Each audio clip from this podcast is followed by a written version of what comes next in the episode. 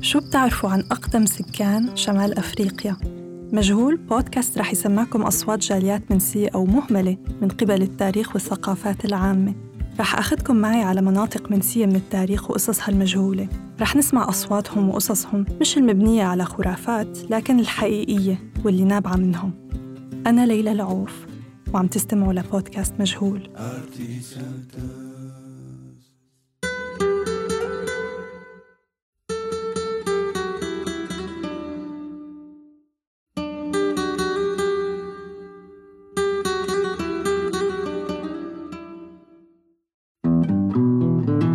إلهي ما أرويتنا ماء إلا وشربناه خمرا وما أعطيتنا خيرا إلا وجعلناه شرا. تخلينا عن الصراط المستقيم وأدخلنا أفواجا في دين الجحيم والشيطان لنا دليلا فكنا من الخاسرين. لا رحمة لنا ولا رحمة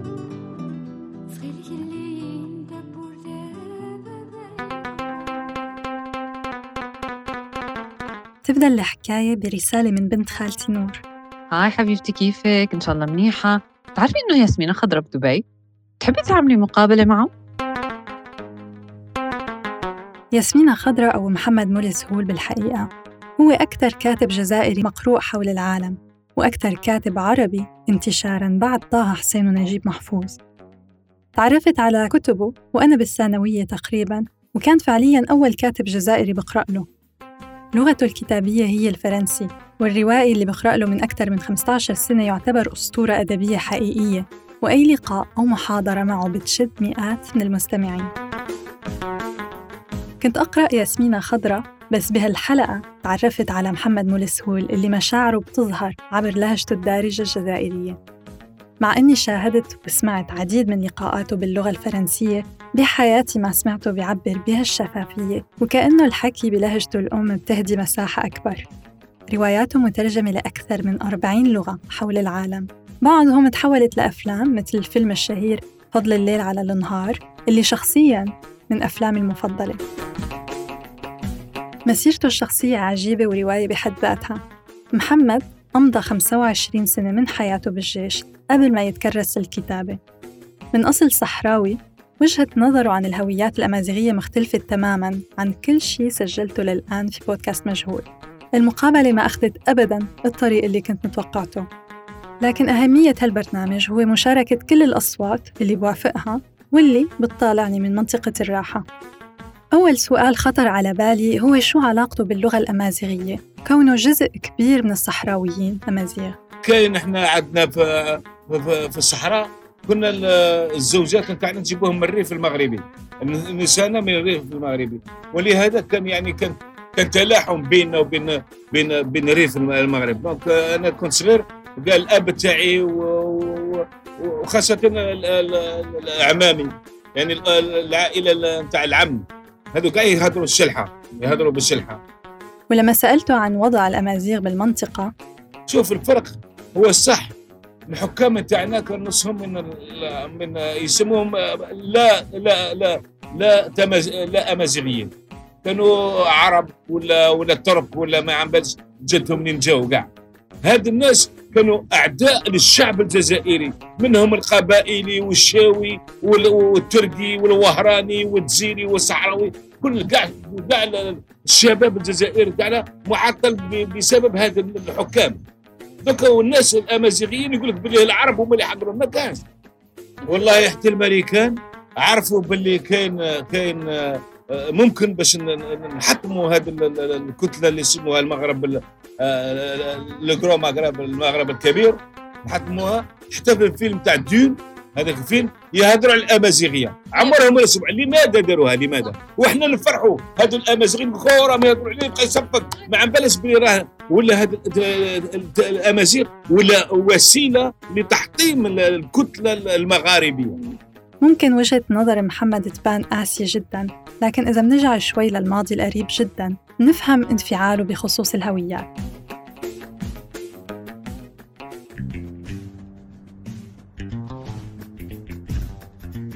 الجزائر دولة عانت من 200 سنة استعمار وعشر سنين من الحرب الأهلية. لفترة مهمة أمازيغ الجزائر كانوا وسيلة الاستعمار لتقسيم الشعب الجزائري. مثل بكتير من الدول اللي استعمرتها فرنسا كانت تلعب على الطوائف والأقليات لتتحكم وتحكم بقوة. هالتاريخ القاسي بيخلي كتير من الجزائرية اليوم يخافوا من أي مطالبة إلها علاقة بالهويات. بس هل هذا بيكفي لنغض النظر على الموضوع؟ النقاش أكيد مفتوح. كيف تقولي أنا جزائري. أنا جزائري أنا كل جزائري. أنا الحرطاني أنا أنا أنا أنا القبائلي أنا الشاوي أنا التركي وأنا كي نكتب ما, ما نفرقش بيناتهم. التعدد هي قوة. هنا راهم دار هذا التعدد دارنا دارنا عداوة. حكومات ما عندها لا ثقافة لا, لا, لا أساس لها لها من الإعراب. وكان جات عندنا حكام تاع الصح وكان رحنا رحنا نقرر رحنا مع أي قوة عالمية. رحنا متخلفين لماذا؟ لأن حكامنا متخلفين. ما عندهم لا تهنيه ولا غير خونة. خونة كلهم خونة. دونك ما واحد ما يفرقش يفرق بين الحكام وبين الجزائر. لك مثال بسيط في فرنسا توصلوا جزائريين يقول لك أنا je suis franco-berbère ما يقولش أنا franco-algérien يقول لك suis franco-berbère علاش؟ parce que في فرنسا قرأوهم باللي البرابرة آه ناس ملاح والآخرين العرب سراقين وكذابين وخداعين دوك باش يقول لك يقول لك الجزائري يخاف يخاف لكن يولي عربي. يقول أنا قبائلي attention أنا ماشي كيما الآخر. أنا كيما الآخر. لازم تكون فيها الوحدة. بعض الأمازيغ ما بيعترفوا بالهوية العربية لكن بيوصفوا حالهم بأمازيغ فرنسيين. وبهالشكل بفضلوا هوية المستعمر على هوية مواطنين الجزائر. أكيد أي شخص عنده الحق والحرية يختار الهويات اللي بتمثله وهذا الشيء ما بيمنع أبداً إنه نذكر الإطار التاريخي. ياسمين خضرة بحب يوصف حاله بعربي بربري أو أمازيغي. يقول لك أنا c'est franco-berbère كيفاش أنت تشطب على الجزائري اللي مات باش يحرك وت... وتكون يعني وت... وتختار باش تكون قريب الفرنسي اللي حطم جدودك وحطم دوارك ويسلخ أصلك. تمييزنا في كل مكان. سمعت في مدينة واحدة كاين تمييز تاع اللي يسكنوا في الحي الفلاني واللي يسكنوا في الحي الفلاني. اللي ناصروا الفريق كرة القدم تاع الحي الفلاني ومناصري فريق القدم. الإنسان خلق يخلق مشاكل لنفسه أنا كنت كنت مهمش في الجزائر. ولحد الآن كأديب اكبر اديب عرفه التاريخ الجزائري. راني مهمش كي نتكلم على على على الصاده تاعي يقول لك يجبد لي كاتب ياسين وآسيا جبار وواحد منهم ما لاحقني واحد منهم. parce que تروح لأمريكا اللاتينيه تحوس عليهم ما تلقاش الريحه تاعهم اطلاقا. وأنا كي تحوس عليا تلقى عندي عندي des clubs fans يعني النوادي نتاع مناصرين في برازيل في المكسيك في أرمينيا في تركمانيا في ليتوانيا في في في, مكان. donc علاش؟ علاش هذا علاش هذا التهميش؟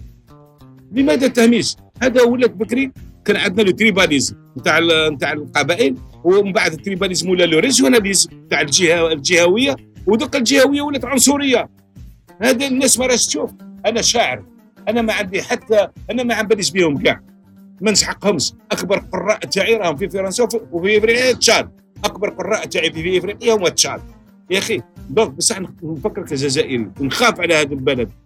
لا الاختر الاغبياء هما اللي راهم ينطقوا الآن ماشي الشعراء ماشي الضمائر هما الاغبياء.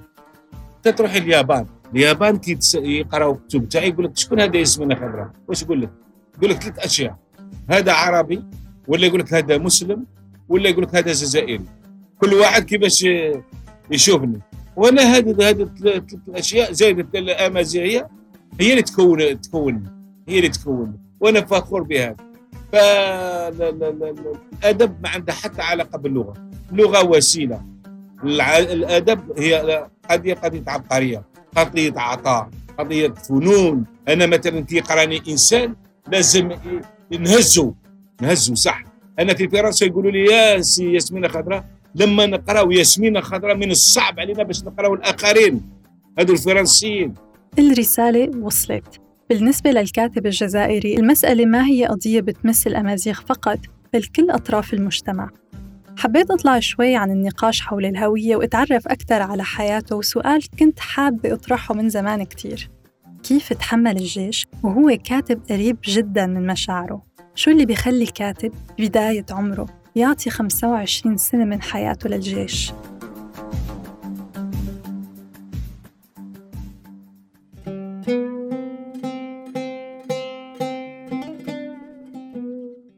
نفسي فوق كل الاعتبارات. كاين الاعتبارات كنت أنا وهذا واش لازم الجزائري يديرها الآن؟ يدير حتى الجزائري فوق كل الاعتبارات لا الأمازيغية ولا ولا الدينية ولا الإيديولوجية. باش باش باش يكون عنده بلد يكون عنده مصير مصير وطني. لكن تخلى على هذا الجزائرية تاعه ما بقى له مصير. هو يولي آه، صحابة يديها الريح آه، من هبة ودبة. بلي أنا عسكري ما اختاريتش العسكر. قلت عمري عمري تسع سنوات الأب تاعي هو اللي دخلني المدرسة أشبال الثورة وعمري لا تتزوج آه، التاسعه التاسعه ففي رأسي قلت معليش أنا عمري لا خنت وأنا عمري لا هربت. حتى علي القدر شاء القدر باش نفوت 25 سنة في الجيش. فوتها لأن الامه تاعي كانت قالت لي كانت تخرج من الجيش ما نرضيش عليه وأنا لحب الامه تاعي الامه تاعي حياتها كامل مآسات وتآسي كامل. ما نعقدش على الامه تاعي فرحانة يوم. لكن فرحة نص يوم فهي راها في ظلمات أخرى. فبغيت ندير حاجة لها فاعطيتها 25 سنة من حياتي. هي أعطتني الحياة أنا أعطيتها 25 سنة.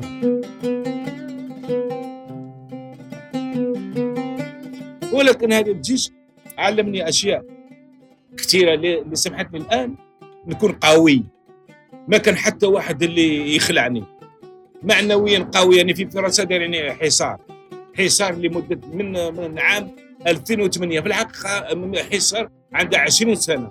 ولكن الحصار هذا ولا قوي ابتداء من عام 2008 ولكن حطموني ما كانش أديب اللي داروا عليه حصار وما حطموش أنا ما حطمونيش ما زدت أن احسن بالمبيعات عندي 6 ملايين قراء في فرنسا عندي حوالي 10 ملايين قراء في, في العالم ولا أكثر ربما 30 ولا 40 مليون ما عم باليش ما عم باليش لماذا؟ لأن قررت بلي ما كان حتى حاجة اللي تهزني. الضمير تاعي هو قبل كل شيء. أنا أخشى الله ونفسي. أكبر آية في الدين تاعنا هي الموت. أنا إنسان مسلم آه، أنا حاج وأنا ما بديتش الصلاة تاعي كيف جات هذو الناس الموجة تاع تاع تاع الدعوات مش أنا بديتها والسن تاعي تسع سنوات. ونقول لك كيفاش. كان الأب تاعي كنت أنا توحشت الأب تاعي كي دخلني في المدرسة. ما ما عندي لا أم ولا أب وأنا كنت الأخ الكبير كان عندي مشاكل ومهام بعيده عليا. فكل خطرة كل يوم ننتظر باش الأب يجي يزورني. ما يجيش. يوم من الأيام روحت الجامعة عندنا كانت عندنا جامعة في المدرسة. صليت صليت قلت يا ربي أنا نبغي أبي غدوة إن شاء الله يجيني. غدا جاني الأب تاعي فقلت ربي راه يسمعني عبر الصلاة والحمد لله. وكان ما كانش الدين تاعي الإيمان تاعي بالله وكرهم دمروني. ما كان حتى اديب يقدر يعيش والمعاناة اللي عشتها أنا في فرنسا وفي الجزائر وحتى مع العرب. ما كانش اديب اللي عانى مثلي. واحد ما لازمش يطيح في في في فخ الناس اللي راهم عارفين باللي إحنا آه، مش واعيين ومش مثقفين وعندنا جرح كبير والجرح هذا الكبير هو آه، الدين تاعنا ولا ولا الهوية تاعنا. محمد أعطى ربع عمره حرفيا لوالدته لما دخل الجيش الجزائري. هذا الشيء ما منعه من الكتابة ولو بظروف صعبة جدا. الكتابة كانت تسبب خطر كبير على حياته لأنه رواياته صريحة وبتتناول كل انحرافات المجتمع. عزموني للتلفزه لاول مرة في الجزائر كشف هذا الأديب هذا عنده خمس كتب واحد ما شافه واحد ما يعرفه. طلبوا من واحد منشط في التلفزيون كان عندها عندها كيفاش برنامج آه، ثقافي. قال له ورينا هذا محمد مرسول هذا ما نعرفوش. فزعموني آه، عزموني. فالسلطة العسكرية ما رضتش بهذا. وكان العقاب مباشرة بعد ال بعد ال هذا بعثوني للصحراء أعماق الصحراء في طعم النرس. باش ما نجيش نفكر يتلقى ما كان لا راديو لا تلفزيون لا والو في الصحراء. فكنت كنت حزين. فالمرأة تاعي قالت لي ما كانش عندي أولاد هذاك الوقت. قالت لي أنا ما جيتش هنا باش تهبلني. ما تهبلنيش يا أخي لا راك حزين أنا déjà بعد على عندي 2000 كيلومتر بيني وبين العائلة تاعي راني هنا في الصحراء ما نعرف ولا ولا شخص ولا مرأة باقي لي أنت برك الشيء الغني هنا في هذا المكان هو أنت. لا بقيت تقول لي حزين فأنا. ما نبغيش نكون حزينة. بغيت تكتب اكتب. خذ اسم اشتهار اسم بسودانيم واكتب. وقلت لها هذه ما هو سهل قلت شوف أنت اكتب ولا نمضي؟ نمضي تسموه لي كونترا تاعك. فكنت متيقن 100% باللي ما كنتش حي. لما يصدر كتابي أنا كنت ميت كنت موت. قتلت ولا دمرت ولا. فجاء الاقدار باش نعيش ونشوف الكتاب هذا. والله هنا في البداية كنت نكتب باسمي الحقيقي. ف كانت صعب جدا. صعب لأن كانت فيه مراقبة. ف تحصلت على جائزة في فرنسا. جائزة صغيرة يعني ماهيش حاجة ماشي ال Goncourt ولا جائزة تاع جهه تاع جهويه قالوا هذا الإنسان هذا لازم لازم نراقبوه يعني فشدوا عليا المراقبه وحتموا عليا باش كل الناس اللي كتبوا يفوت على المراقبة العسكرية. فقررت باش ما قلت أنا déjà أنا نراقب في نفسي. كاين المراقبة الذاتية. ما نتطرقش للمواضيع الصعبة ولا اللي تكلف لي مشاكل مع مع القيادة تاعي فواجب قام من من الكتابي لما هذا الكتاب اللي راه آه، مراقب ذاتيا يمر على المراقبة العسكرية ما منه والو شيء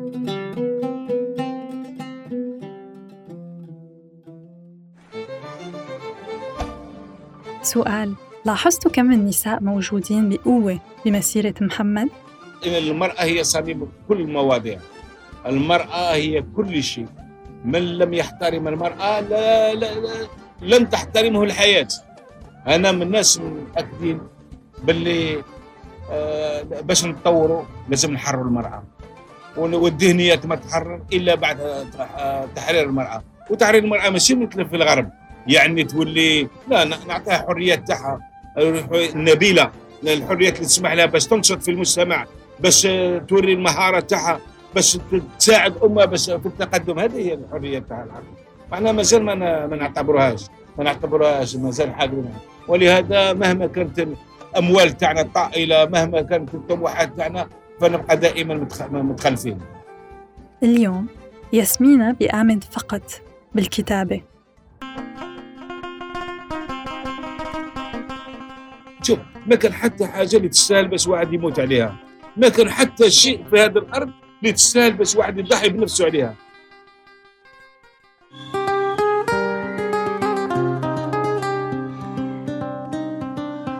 حبيت انهي المقابلة بشوية أمل وأسأل الشاعر والكاتب شو ممكن نتمنى للجزائر وإله.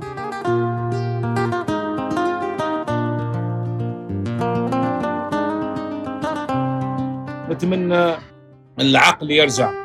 يرجع بولادها. وخاصة الحكام. الحكام لازم يعرفوا باللي عندهم مصير أمة. ما هم غير سحابة ستمر كمرور الكرام. كل واحد لازم يفيق باللي راه عنده مهمة. الحكم تكليف وليس بتشريف. الحكم تكليف. راه عندك مصير أمة فاخدم الأمة تاعك. أنا حزين للأمة تاعي. أنا راني معزز مكرم في كل بلد. قلت لك أكبر قراء تاعي في, في إفريقيا هو تشاد رغم أن الكتب تاعي تباع بالالاف الألاف في الجزائر. ولكن نبغي بلادي يكون عند تعطي الصورة الحقيقية للشعب هذا البطل الشعب اللي مر بحزن وبحروب وبمراحل يعني مراحل جهنمية وما ماتش مازال واقف